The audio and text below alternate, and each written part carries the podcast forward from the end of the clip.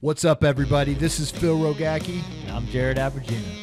You're listening to Two Tree Guys Podcast.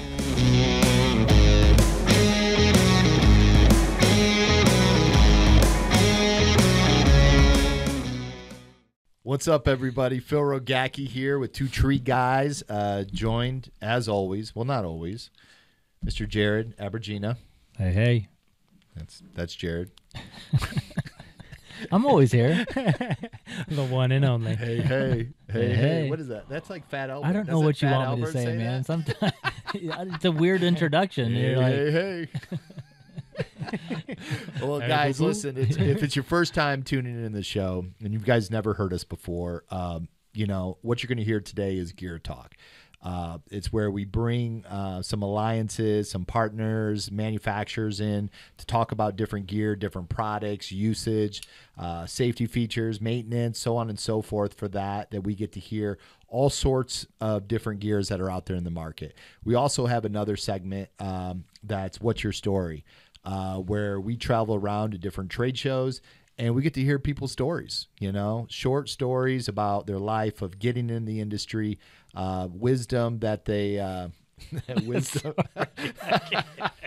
He's laughing uh, because if anybody knows Missy Sue sixty seven on Instagram, I'm on Instagram right now on my computer, and it just keeps repeating a thing of her dancing. dancing. And I'm looking at his, I'm looking at his screen. I'm like, there goes Missy. She's going. She's going to town.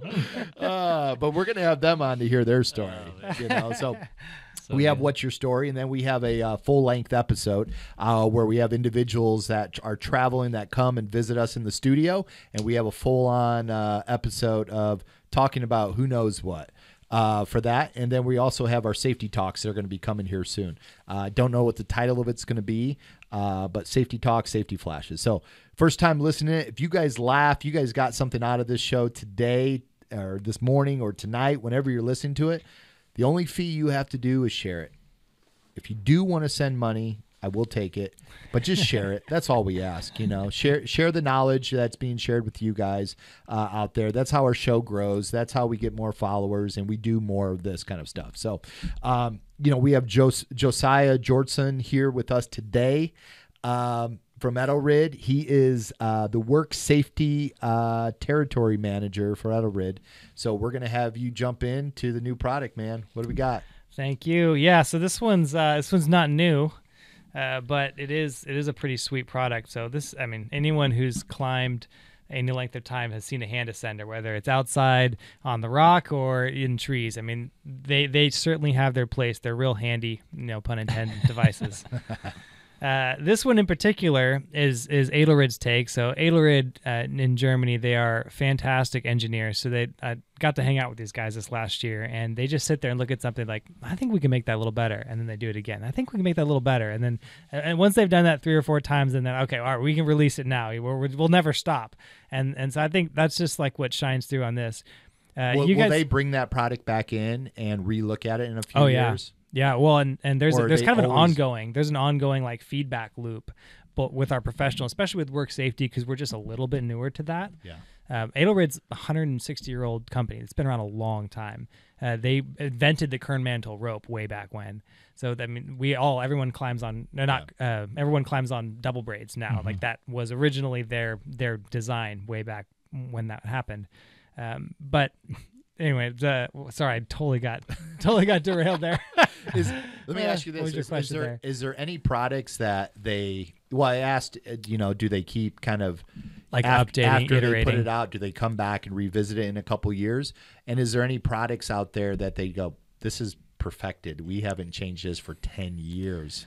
That's a good question. They've they've got some that have been around a long time because they are just gold, especially on the work safety or on the um, rock climbing side. Their um, belay device, the Jul, and the Giga Jul, which is just an iteration of that. It's a assisted belay, phenomenal, and I don't think they've changed that in a long, long time. Uh, there's not really a reason to. In its niche, it's just the best.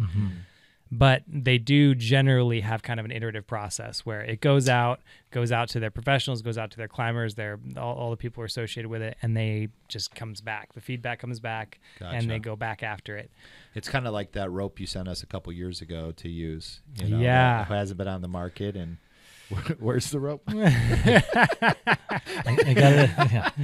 Uh, Yeah, I got it at my other shop. Uh, I'm si- I'm excited about that rope. We ended up producing it. The problem was that time they got it to you too late. They had already like pretty much nailed the design on it, uh, and they for whatever reason they didn't end up producing the large of the two diameters. But we are revisiting that because they're professionals. Because the people who they've talked to are like, we like this rope, but it's just a little small, and we like this rope, but it's not the right color. And so those are two those are problems we can deal with pretty easy. what co- what color do they want? Uh, we want to do an Academy special. We want to do it all red, Oh, like red with a little little shit. black stripe in there. Man, that would Yeah. be sexy. Oh, that will just be. like the most vibrant red I can get. Oh man, that would be. you got to be able to see it. In my opinion, like the safety of a rope is entirely dependent on how well you can see it, Yeah, yeah. and everything else is secondary. But so that's that's in the works. Hmm. We got to talk about that some more because Okay. that's that's one of those exciting developments that we're we're looking forward to. oh man. Uh, but as far as this hand ascender goes, we it's got it's like oh it's a hand ascender. We've had those forever. Well, this has got a couple of neat little things that aren't in any others. Almost every hand ascender you see is made from like a stamped steel or stamped aluminum, right? It's a solid piece that is quickly folded into place. It's a relatively inexpensive production method. But this one they go one extra step, and you can see if you look down it lengthwise, it looks bent, right? Mhm. That's how it's designed to be.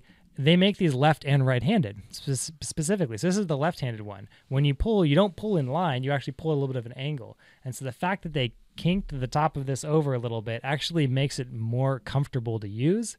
And it allows the rope to pass through more co- more uh, smoothly, I guess. Like it doesn't interfere with your hand. It's not rubbing on your knuckles as much. They uh, Huh. base this design off of their tools, their um, ice climbing tools. And those guys, if you've ever watched ice climbers, they're literally hanging on these things just for minutes, sometimes hours at a time, nonstop. Ugh. And so it's designed from that handle shape, that handle, the the angle on it, how it sits. You kind of Mhm. comes I can underneath, see it. and so it's it ends up being a very comfortable uh, device to to hang from, like to really Mm-hmm. use with with a lot of force, a lot of energy. Uh, like it, you can use it. What's the term? Like you don't have to be. Uh, you don't feel like you're stressing your joints when you're hanging on it Right. because of how how it's curved, and it's all fairly subtle, so it's hard to show Yeah. uh, on the video. But in use, if you compare it to any of the other hand ascenders, it's just not even Yeah. close. Well, this makes sense. I mean, comparing this already just by the looks of it to the old, you know, really old hand ascenders, you know, the grip was on, directly on the side. Right. And so, from that standpoint, you trying to lift up on it, um, er, er, your ergonomics. I mean, you, you want to almost. It's it's harder to take something like this and lift it straight up, and if you don't, you're basically turning the cam on top, and it makes it harder to drag, a harder drag, right? Yep. So having you kind of push from underneath makes all the sense in the world. You kind of have more of a, you know, It's such a it's such an experiential thing too. It's like Yeah. okay, you see two of these things on the shelf, and it's just not obvious why it's so much better. But after that iterative process, after people sit there playing with it, tweak, Yeah. playing with tweak, play with it, that really gets optimized. One of the questions that came over is will this decrease wear on ropes because of the new design?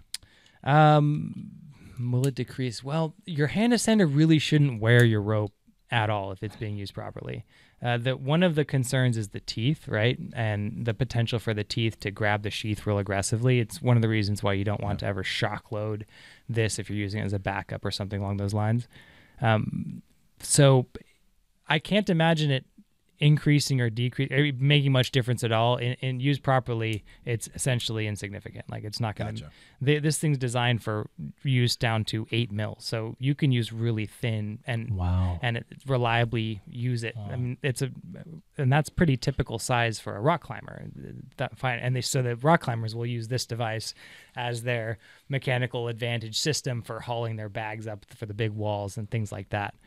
So wear is just not really even a factor so much, and with this device especially, but I, I think kind of generally with hand ascenders when when used properly. In So- my particular experience, though, the teeth on this are a little bit smaller and than like on the Petzl one because that's the one I had previously. Uh, they're not quite as long, so if they do penetrate, Yeah, I mean, Petzl's been known to have the most aggressive tooth out of any cam.